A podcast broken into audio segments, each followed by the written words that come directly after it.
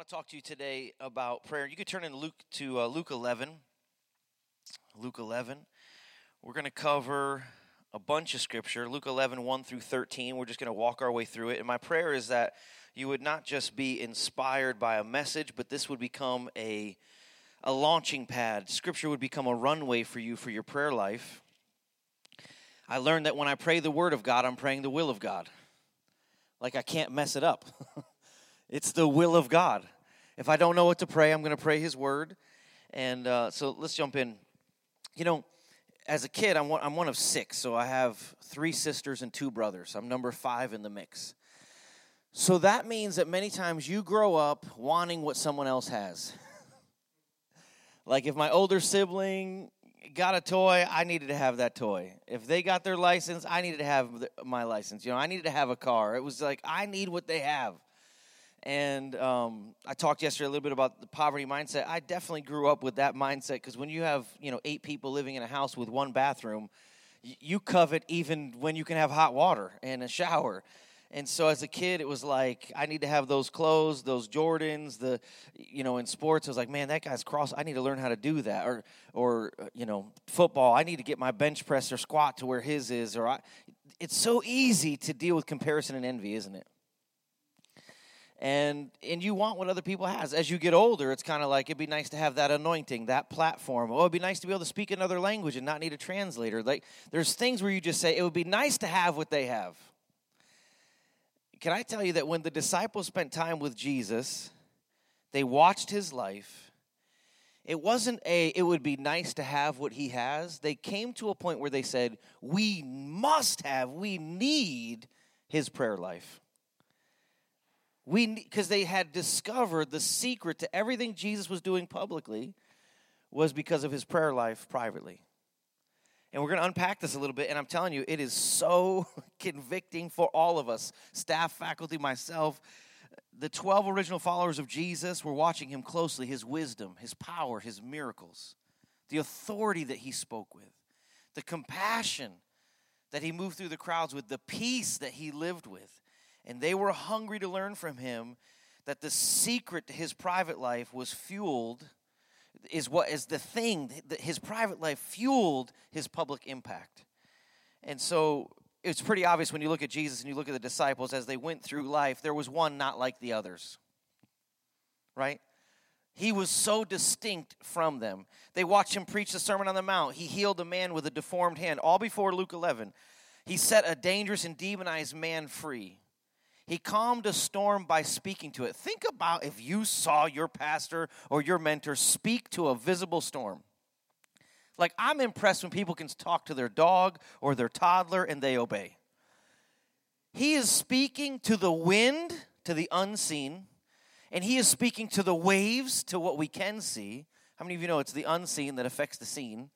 He was speaking to principalities and natural conditions, and he just says, Stop it. Enough and the storm ceases. They knew there was something different about Jesus and they needed to have it. He raised a boy from the dead, he showed self control when James and John, the sons of thunder, wanted to burn a city to the ground after they rejected Jesus. Oswald Chambers said this Prayer doesn't equip you for the greater work, prayer is the greater work. It's been said that when I work, I work and we all need to work. We need to put our hands to the plow. When I work, I work, but when I pray, God works. Jesus lived this and modeled this long before Chambers ever said it. So for Jesus, he lived life in reverse from most of us. For Jesus, the greatest struggle, the greatest expenditure of energy was in his private prayer life. Where did he sweat drops of blood? In Gethsemane in prayer. For, for Jesus, it was almost like his prayer life, his secret place, was running the marathon, and his public life was just walking up to get the medal. For Jesus, his secret place was like, I'm, I'm taking all my final exams, I'm taking all the courses, but now as I go through my public life, I'm just walking up to get my diploma. He, he lived constantly out of the miraculous overflow of a well that he had created in his secret place in private life. It's amazing to me that we spend so much time and work and energy on all the public stuff, on all the tasks, on all the agendas, on all the things, and then we kind of dabble in the secret place and ask God to bless all that. Where Jesus predominantly focused on this, and then when he was in public, it was like he just was walking in the overflow of the supernatural. Why? Because Jesus knew how to tap into a life source. Come on, how many of you know? I mean, your phone, some of your phones may be a year too old, the battery's not last. You, you are never without a charger nearby. Some of you have them on your person. Some of you have external. Char- some of you, like back in the day, traveling through airports where they didn't have enough plugs. It was the most frustrating thing because you couldn't find power for your phone. What, what if we treated our prayer life like our phone chargers? What if we were like, I, I can't be without a life source? I'm telling you, this was the secret to everything that Jesus did, and the disciples started to finally figure it out. What did he have that they needed to have? Let's pick up the story in Luke 11. And one of the things I want you to see as we go through this, this chapter is that a prayer filled life becomes a spirit filled life. I don't know a Christian on the planet that doesn't want to live a spirit filled life power, peace, joy, all of those direction. But it's a prayer filled life that becomes a spirit filled life. And so Jesus says in Luke 11, verse 1, it says, One day Jesus was praying in a certain place. Say, certain place. One of the greatest things that you might be able to get out of the week of prayer is having the Holy Spirit guide you to what is your certain place. Like, where is that place that you go to where no one is around and you can meet with God? It could be a chair, it could be in your car, it could be somewhere in the dorms, uh, it could be anywhere. Uh, we're all busy and we all need time to get away from each other and connect with God. Susanna Wesley, the father or the mother of John and Charles Wesley, the founders of the Methodist movement, which, by the way, helped disciple over 60 million people. I, I think that was pretty, pretty powerful. Susanna Wesley, with her 19 children, say that with me 19. My Lord. How many of you know, as a mother of 19 kids, you have no private space? Jesus went to a certain space, she had no secret place. This is what she would do, no joke. She, she was almost always in an apron and she's taught each of her kids when you see mom throw her apron over her face, do not bother her. She learned to have a traveling secret place where she would throw her apron over her head and begin to connect with God and then go back to her work. Apparently, something was happening. There was a connection, right? What? Ha- where is? Do you have a certain place? Because it's a lot easier to have a certain time if you have a certain place. We have intentionality in so many other areas of our lives, but sometimes, and listen, sometimes you may get bored with a place and you got to switch it up and get creative. But, but what, do you have a certain place? It says Jesus went to a certain place to pray. And usually, when you have a place to pray, you have a time to pray.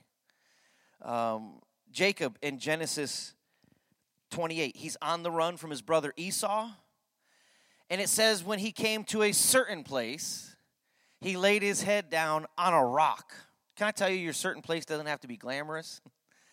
His pillow was a rock. And it says that as he laid his head on that rock on, on the run from his brother after stealing his birthright, it says the heavens opened and the angels were descending or ascending and descending. So he's got an open heaven over him as he's laying on this pillow of a rock. And then Jacob makes a statement and he says, Certainly this is a awesome place. What happens when your certain place becomes an awesome place? What, what is the difference? A rock for a pillow became an open heaven in an awesome place. God will meet you in his in your certain place with his presence and turn it into an awesome place. I have been in the junkiest of cars. I have been in coat closets. I have I have met with God in so many unglamorous. Listen, you don't have to see angels. You don't have to have the heavens open, but I want to encourage you get a certain place. Get to a place where people can't find you. Get to a place where your phone can't distract you. I mean, I, it, like our family has has started this new liberating practice where we turn our phones off for 24 hours during the week. At first, it was terrifying, as if somehow the world can't function without you. And then it was the most liberating thing. Do you know why Google and these places make everyone put their laptops and cell phones in these little containers before they go into conference rooms? Your brain cannot freely think with all that connection and distraction. We are tethered to these devices. And they say that if you want to think creatively, turn your phone off and not just turn off, put it in another room, put it in another part of your house, another part of your dorm. Just hide it from yourself and get to that certain place because God will turn. How many of you believe God can turn an ordinary space into a sacred space? He can turn a certain place into an awesome place. Amen? Come on, let me hear you through those masks. Amen? One day, as Jesus was praying in a certain place, when he finished, one of his disciples said to him, I just want to say that the hunger of one can benefit many. It so struck me recently. It says one of the disciples asked the question. I'm so glad one of the disciples asked this question because this is how we got the Lord's Prayer. This is how we got insight onto his secret place. How many of you know the hunger of one in a gathering can change things? The hungering of the hunger of one in a family can change. I'm telling you, the hunger of one. This one disciple said to Jesus, Lord, teach us to pray just as John the Baptist taught his disciples to pray. I want to encourage you to be a learner and not the learned. To say, teach me, is the posture of humility. How many of you know we all have room to grow in our prayer life? Teach, uh, you can't be taught something if you know everything. The disciples were far from perfect. But thank God they were not like the Pharisees. The disciples were flexible, the Pharisees were rigid. The disciples were curious, the, the Pharisees had black and white answers. The disciples saw Jesus full of grace, the Pharisees were full of the law. The disciples actually were full of humility. Teach us where the Pharisees were full of pride. They were wanting to learn, the Pharisees only wanted to teach. I want to challenge you to be a learner.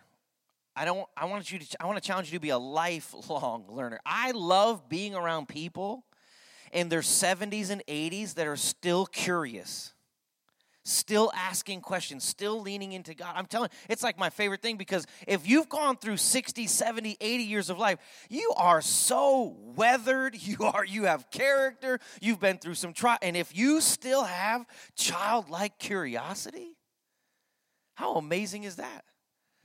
Eric Hoffer once said, he said, learners will inherit the earth while the learned will find themselves beautifully equipped to lead in a world that no longer exists.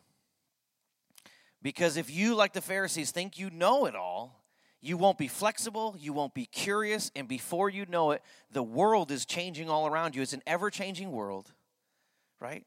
I, I love the humility of this question. Jesus, just teach us what we have. And I want to say, as you, can, as you connect with Jesus consistently in your prayer life, it will keep you flexible. It will keep you creative. It will keep you h- humble. If your if your prayer life is stale, I believe you'll become stuck in your public influence. Period. We see that from Jesus' life. So verse 2 he says to them, "When you pray, say." Uh, I grew up in a non-denominational church um, and I kind of thought scripted prayers were very dry and religious and not of the spirit. Um, I thought I was supposed to just pray my heart freely. Of course you can. But I have found that scripted prayers can be very powerful. Um, he's, he's literally saying, when you pray, say. You don't have to say those exact words, but use this outline of prayer. It's so amazing how economically Jesus used his words. If, if you ask the greatest theologians in the world to talk about prayer, we would have pages and pages. Here, Jesus just gives us a few verses. When you pray, say this. Can I just say that if you don't know what to pray, just pray the script of Scripture?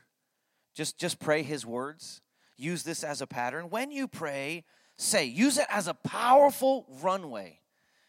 I went through so much of my life just thinking it was, had to be just totally spontaneous. Now I'm like, man, Psalm 23 is amazing. Man, the Lord's Prayer is amazing. When everything around the world is shaking, when you anchor yourself to the Word of God, I'm telling you, it brings you peace in your prayer closet.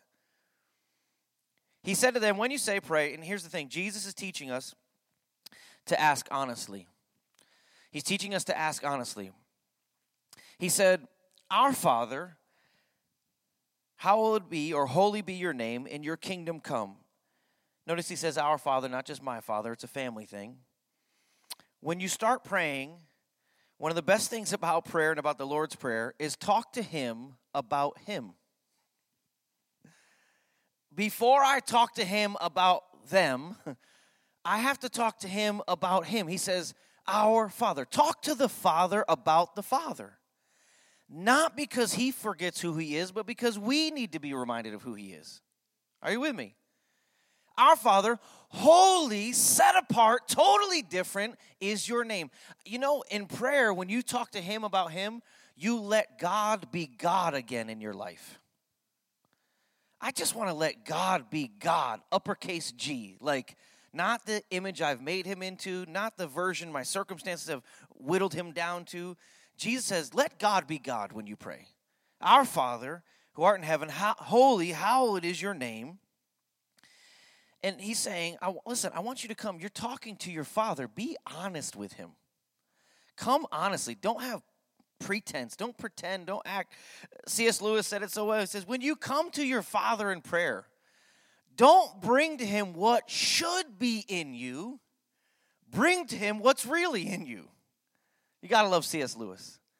Timeless. Don't bring, you don't have to pretend whatsoever. You, you can just come to God and be honest. Don't pull your best impersonate. I love the I love the clip from Meet the Parents where Adam Sandler's trying to pray and he says, uh, trying to impress Lord, you know, oh dear Lord of hosts, thank you for the bountiful smorgasbord so aptly lain at this table.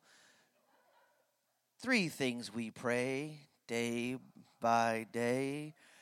Like you don't have to impress him. He knows you. He wants you to come honestly. You're talking to family, you're talking to your father. Do you realize in the Old Testament, the entire Old Testament, only seven times the phrase father is used in this context of speaking to God?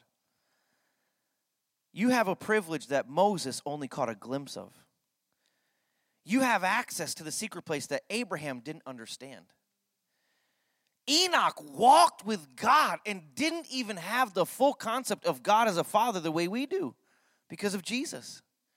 In the New Testament, contrast seven times Old Testament, in the New Testament, over 275 times, Jesus and the gospel writers say, Talk to your father. You have a father. You're not an orphan. You're not alone. You're not abandoned. He hears you. You have a family connection.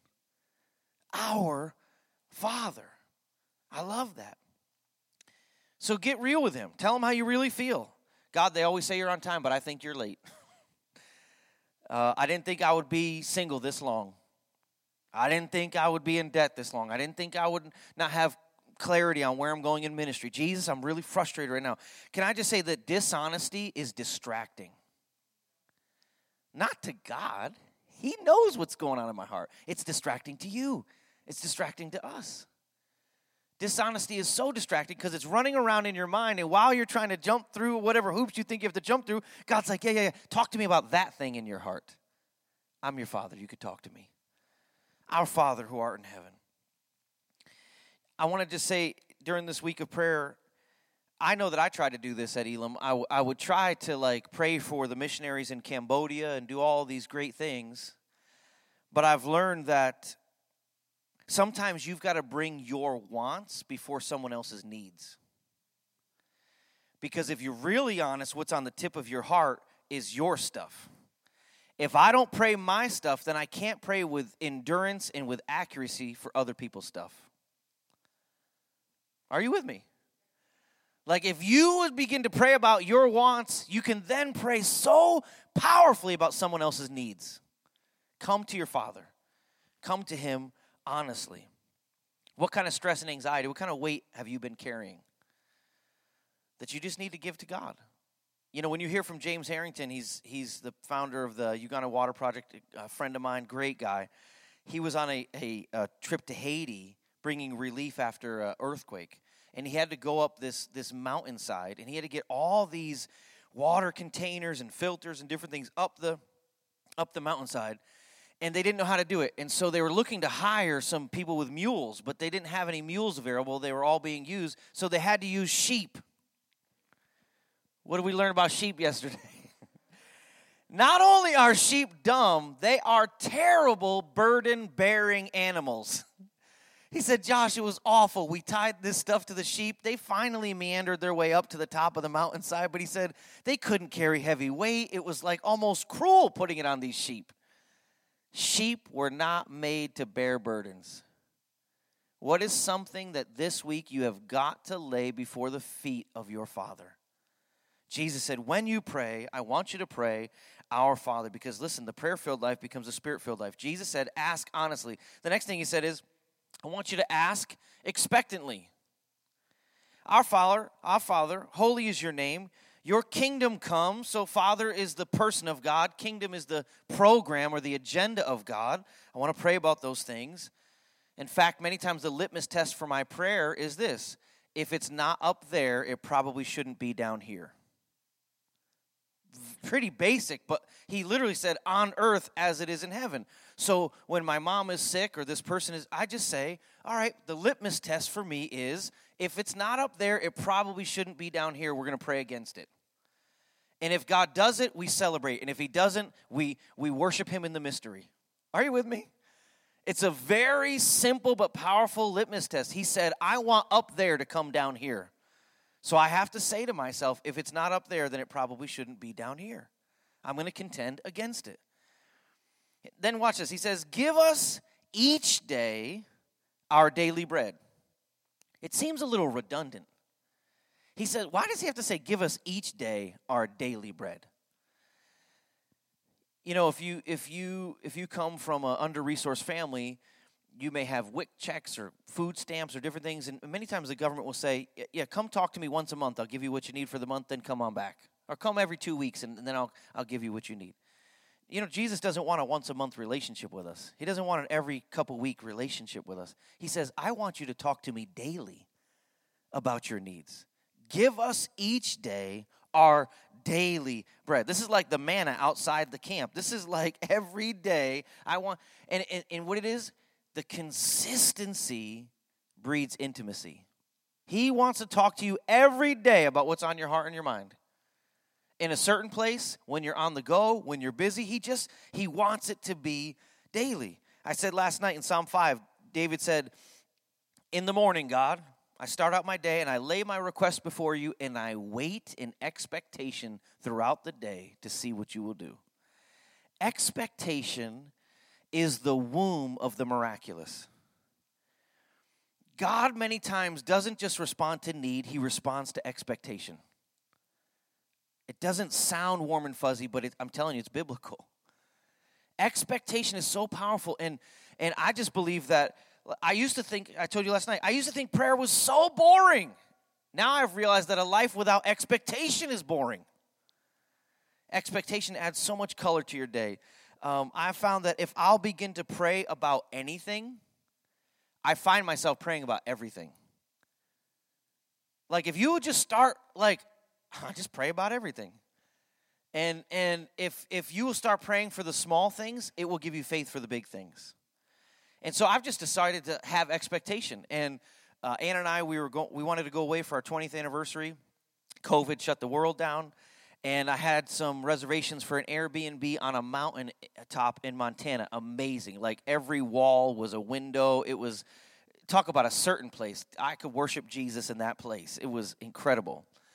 But the world shut down. But I just kept feeling in my spirit, I'm not going to cancel our reservations. And so now it's June of 2020 and I'm praying, I'm praying, I'm watching daily the governor's report in Montana. and I'm, I'm like, we shouldn't cancel our plane tickets. We shouldn't cancel our Airbnb. I just, let's just keep waiting. Let's keep... Seven days before we were supposed to get there, the governor opens the state. I'm like, praise God. Only problem is the national parks are still closed. I'm telling you, listen, the day we land in Montana, they make an announcement that they opened up Glacier National Park and Yellowstone Park. So we wanted to go see the parks, right? And so we're going through Yellowstone. I love nature, love animals, all that stuff. And it was incredible. Saw moose, saw up close, saw all kinds of animals, crazy, bison, traffic jams. And because COVID had shut the world down, no one was in the park. We're driving through Yellowstone and people are like, yeah, man, traffic jams. I'm like, traffic jams? The animals are looking at us like, what are these humans doing here? It was incredible. But as we were leaving the park, our GPS said that we had only about 1.6 miles before we were going to be leaving the park. And I just prayed out loud with my wife in the car. I just said, God, thank you for this incredible trip. But you know that I wanted to see at least a bear. I saw every animal on my list, but I did not see a bear. I said, We have 1.6 miles, according to Waze, before I'm out of this park. Could you please bring a bear across our path? I am not joking. Within that 1.6 miles, there was a black bear on the side of the road. I pulled the car over so fast, whipped out my phone to get a video for our boys. I'm like going in the woods after this black bear. Expectation. Pray. If you pray, what matters if I see a bear in Yellowstone? But I tell you what, it gives me faith that God hears my prayers when I've got to talk about cancer and I've got to talk about national issues and I've got to pray for big things. If you'll pray expectantly for the small things, it gives you renewed faith for the big things. Come on, somebody. If you'll begin to pray about anything, you'll find yourself praying about everything. Jesus said, Give us today our daily bread. I'm telling you, if it matters to you, it matters to God. Nothing matters more in the universe than what's happening in the lives of His kids. Nothing. He's the person of God. He's got the program and agenda of God, but it works through our lives. He said, Give us today. Mark Batterson, I love this.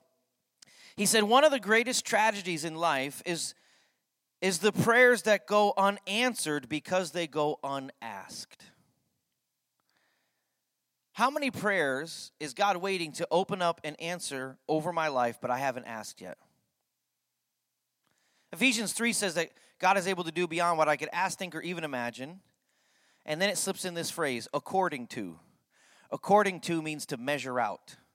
I wonder if I'm not seeing the power of God in my life because I'm not measuring out the immeasurable power of God through my prayers.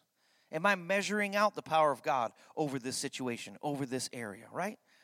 Give us the pray with expectancy. I got I got to tell you just one more because this really touched my heart. I grew up in Connecticut and it was hostile territory with uh, Red Sox and Yankees fans. I mean, like really hostile. Like you don't go to the game wearing the opposing jersey unless you know you're going to get a shower of uh, a liquid beverage that doesn't smell good when you wear it, and people are saying obscene profanities to you that you've never met. So I was raised a Yankees fan. My grandfather grew up in the Mickey Mantle era. I love baseball, and so growing up, my youngest son really fell in love with baseball, became an incredible athlete, and he's he's phenomenal. But it started out as a joke, and then it started to become real. Where he's like, "Dad, I'm a Red Sox fan." I'm like, "What is happening with my life?" Honestly, I went through a little crisis. I'm like, if I can't shape and mold and disciple my son into a Yankees fan, you call yourself a leader? You coach leaders? Your son is an infidel. Your son is like rooting for the enemy in your own house. And I was some, I don't even know how. I went into his room, I saw a Red Sox. I said, What the heck is this? I'm like, get that out of our house. So I so I just started to pray. I, I'm not even joking. I used some of my intercession time in a certain place. Why? I wanted to bond with my son over something close to my heart. Right? And so I began to pray. I said, Jesus, my son, Jesus, Jesse needs to become a Yankees fan. I can't coerce him. I, I can't even influence him. Uh, clearly, I'm not a leader, but I need you to do something, right? And so I was I was preaching at a church in New Jersey, and so I looked at the schedule and I found out the Yankees were home and they were playing the Red Sox. Oh, my son's coming on this ministry trip. So I said, Jesse, pack your bags. You're coming with dad. We're going on a trip. And I told him, and we're going to go to Yankee Stadium. And he started to pack his Red Sox gear. I was like, listen, if you wear that in the Bronx, your dad tries to take care of himself, I'm pretty fit, I'm gonna get messed up. If you wear that, they're gonna beat me up. And so, anyways, we go there, and I, I kid you not, I am wining and dining my son. Anything he wants to eat, he's got it. He is he is eating everything you could. We walk past anything, ice cream, he's got it. Large soda, he's got it. I mean, I'm like, we're barely watching the game. This kid's going to the bathroom. He's and, and so he's got his face stuffed with a pretzel, and I'm and I'm in the middle of the game, and I kid you not, I sense the Holy Spirit prompt me to look up and check out what's happening on the field because Jesse said to me when we were walking into the stadium, Hey, Dad, do you think Aaron Judge will hit a home run today? And I said, Yes, he will. And then I started praying fervently. Jesus, if he has a moment, I'm telling you, I think Jesse will turn his heart. And you think I'm exaggerating. I am dead serious. I am praying, I'm asking. And it's like all of a sudden, there's just a moment, and I knew before the moment happened, something was about to happen. And Jesse's stuffing his face with, with a huge pretzel. I said, Jesse, Jesse, look, look, look, look. I saw the count. I saw Aaron Judge up at the plate. I pulled out my phone. The next pitch, he hits a two run homer to right field out of the stadium. The whole place goes crazy, and the Yankees beat the Red Sox. And my son came home into the kingdom. now, you may hate the Yankees, that's, that's fine. But if it matters to you, it matters to God. I mean, God was solving problems in Syria, God was doing things in DC, and God was absolutely with me in that stadium, bonding me with my son. Give us each day our daily. I believe God wants you to pray with expectation over the big things. And what are the requests that you need to bring to Him this week? Jesus wants us to pray honestly, expectantly. Here's the next one He wants us to ask humbly. Verse 4 says, And Father, forgive us our sins, for we also forgive everyone who sins against us. God, I thank you for this new morning, and with this mo- new morning comes new mercy. Do you know what's crazy? And we have to be careful not to become this. Self righteous people rarely are able to give forgiveness to others because they rarely recognize their need for it in their own lives. I realized before the Lord's Prayer became so real to me how long I would go sometimes without confessing my sin. It, it would just be like, oh my gosh, when's the last time I've like actually confessed this, repented of this? And Jesus says, I want you to come to me daily for bread, and I want you to come daily for forgiveness. Like, keep a short account. If you ask God to forgive you daily, guess what that will do? It will cause you to be more gracious to other people. Because those who are forgiven also forgive. You could get blood out of a rock more than you could get forgiveness out of a self righteous person. I do not want to become rigid and crusty and judgmental and non grace giving. I'm telling you, when you ask God to forgive you daily, and you meet with Him regularly, it gives you a, a more gracious disposition towards other people. Amen? Give, forgive us of our sins as we forgive those. And then he says, and lead us not into temptation. God, help me to avoid those sinful areas that trip me up. I don't want to say that. I don't want to consume that. I don't want to see that. What are the areas of temptation in your life? And again, at first, you've got to be honest to God. We, we talk about temptation like we hate it. We love temptation. Tweet that. Listen, when, when your heart starts beating and your mind starts fantasizing and you're and you're thinking about things that you think you could have or should have or need right now, I mean, the, the fact is your flesh always craves those things. And Satan's lies will write checks that will bounce every time you try to cash it because they're connected to, to a devious nature. When you pray, lead us not into temptation, what you're saying is, God, you've put a divine nature inside of me. I, my sinful nature was crucified and nailed to the cross. Now I have a new nature. Before I used to sin because I had to. Now I sin because I choose to and because I want to. But God, if you would help lead me not into temptation, what is He doing? He's reminding you that behind every temptation is the tempter the evil one who wants to destroy your life. I have found, let's be real, I have found that it's hard to fight what God calls me to flee. He's not going to lead you into temptation. In fact, He's always going to give you a way out of temptation every single time. But you've got to be careful not to fuel and feed your temptations by what you watch and what you talk about. I'm telling you, listen, if you struggle with gossip, be careful who you talk with. Remove yourself from that situation. If gossip is comfortable around you, you have to look in the mirror and ask, why is this so? Why do they feel comfortable coming and talking like that around me? Right? When with what you watch. You know, it's so funny. You try to watch Netflix or Amazon Prime, you spend 45 minutes looking for something to watch, and then you're like, all right, it's time for bed. I'm tired. or you get addicted and you go down the rabbit hole with whatever show you're watching and you begin to give yourself license because it's just entertainment, but that entertainment fuels temptation. So God is not leading you to temptation, but you're like, I want to live on the altar. I want to be a fragrant offering to God. But man, I don't know this I just maybe this whole maybe this week the Holy Spirit wants to help you trim away some choices on social media and entertainment. Only you really know what that is. But Jesus said, I want you to pray regularly, lead me not into temptation. Are you with me? Jesus wants you to pray humbly, and he wants us to ask boldly. The passage goes on to say this. Then Jesus said to them, He's, He gives us the Lord's Prayer.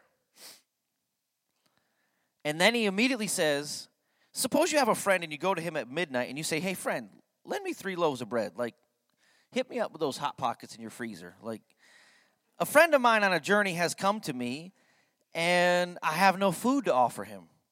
And suppose the one inside says, Don't bother me. The door's already locked and my children and I are in bed. Modern day example, the kids are already in bed. My wife and I are watching Netflix.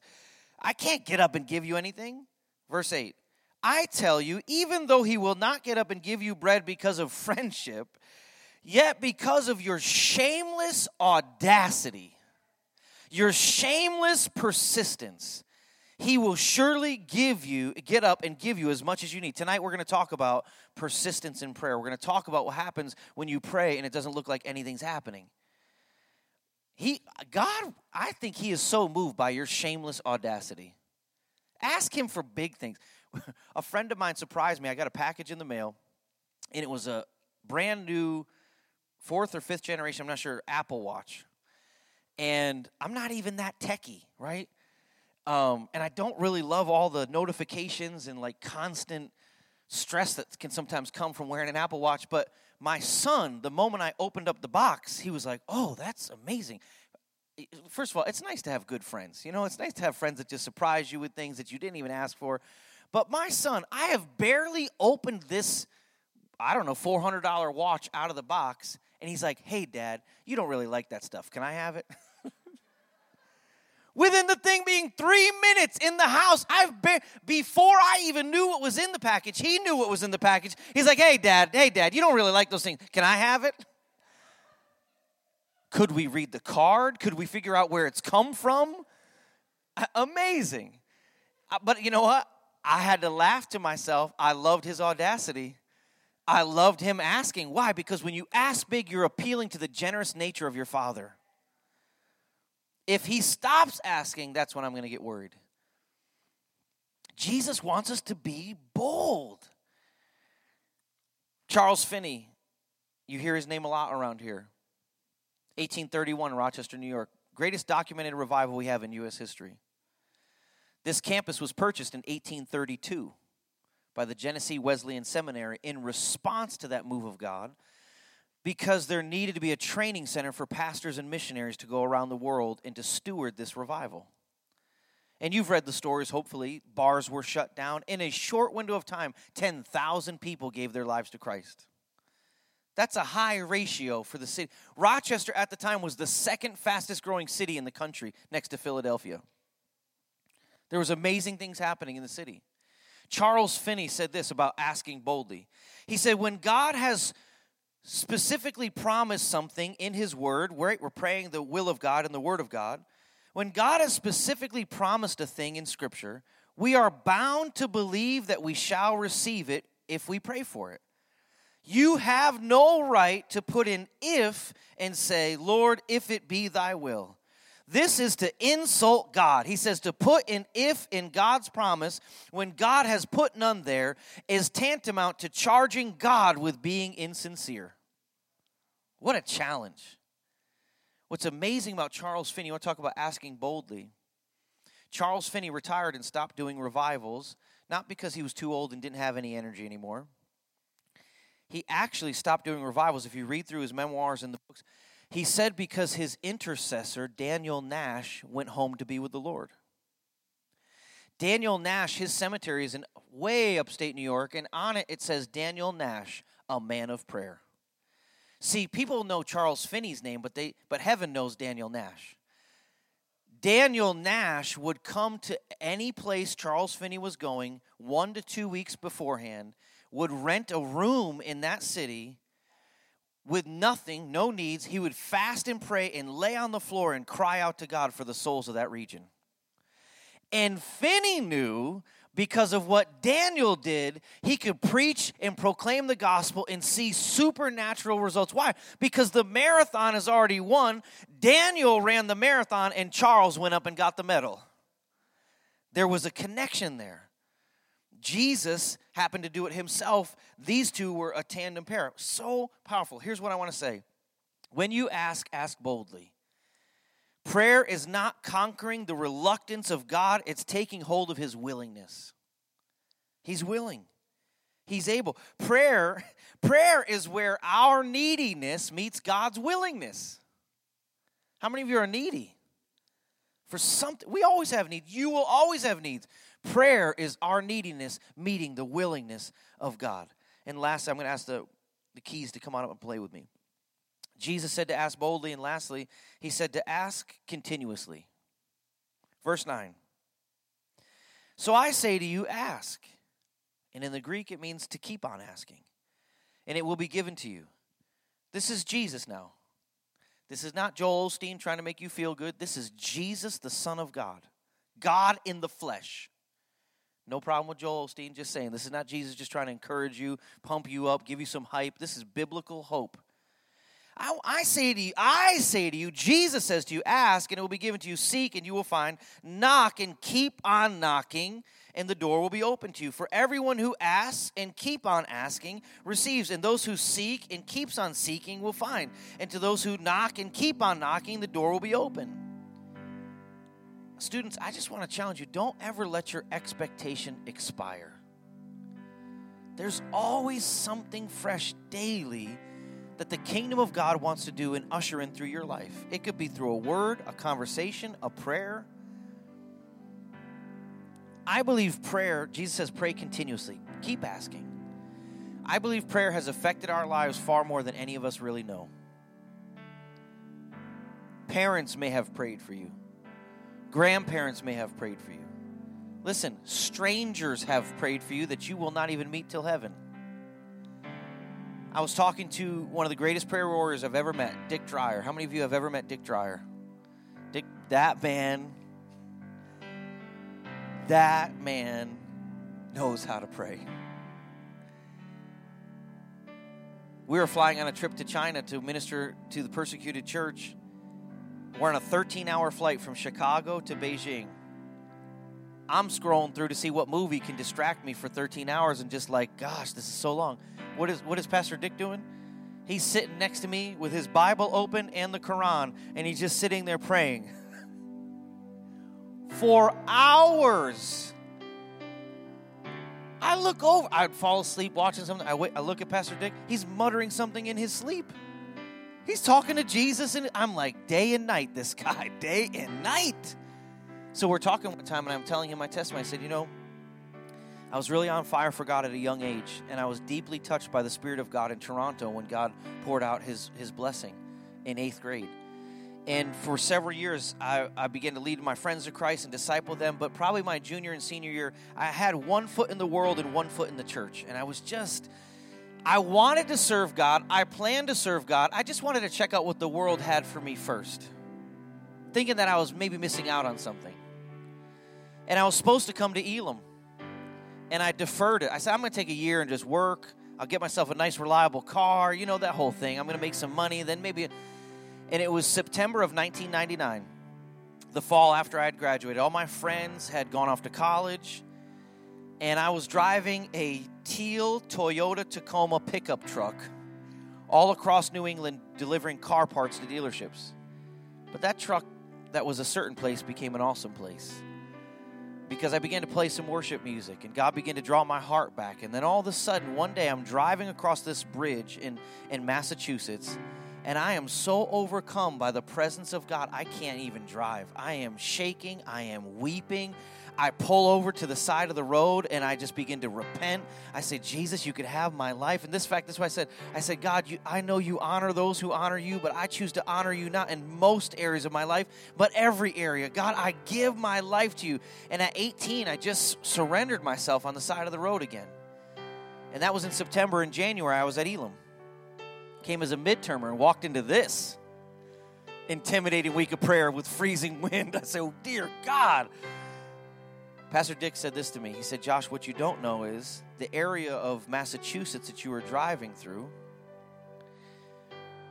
was where five young men in 1805 decided to have a prayer meeting.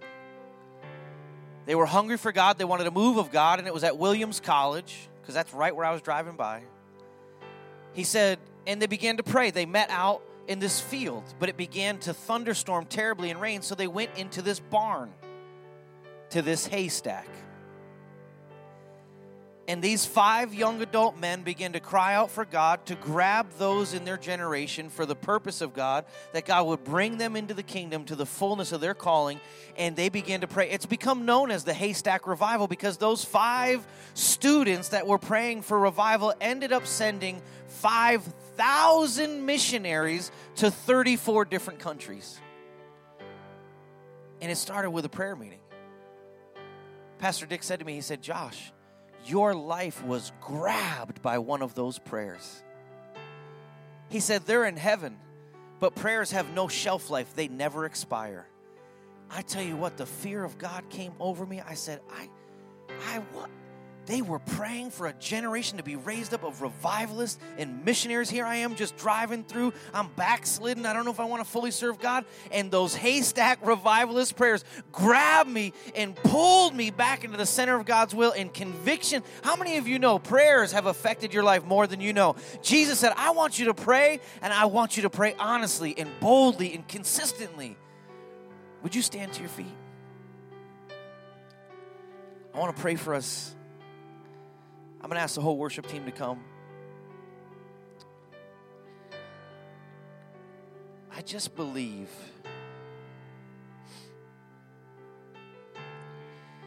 that just about every fresh thing God wants to do in your life is through the invitation of prayer. The disciples said, We have got to get what he has.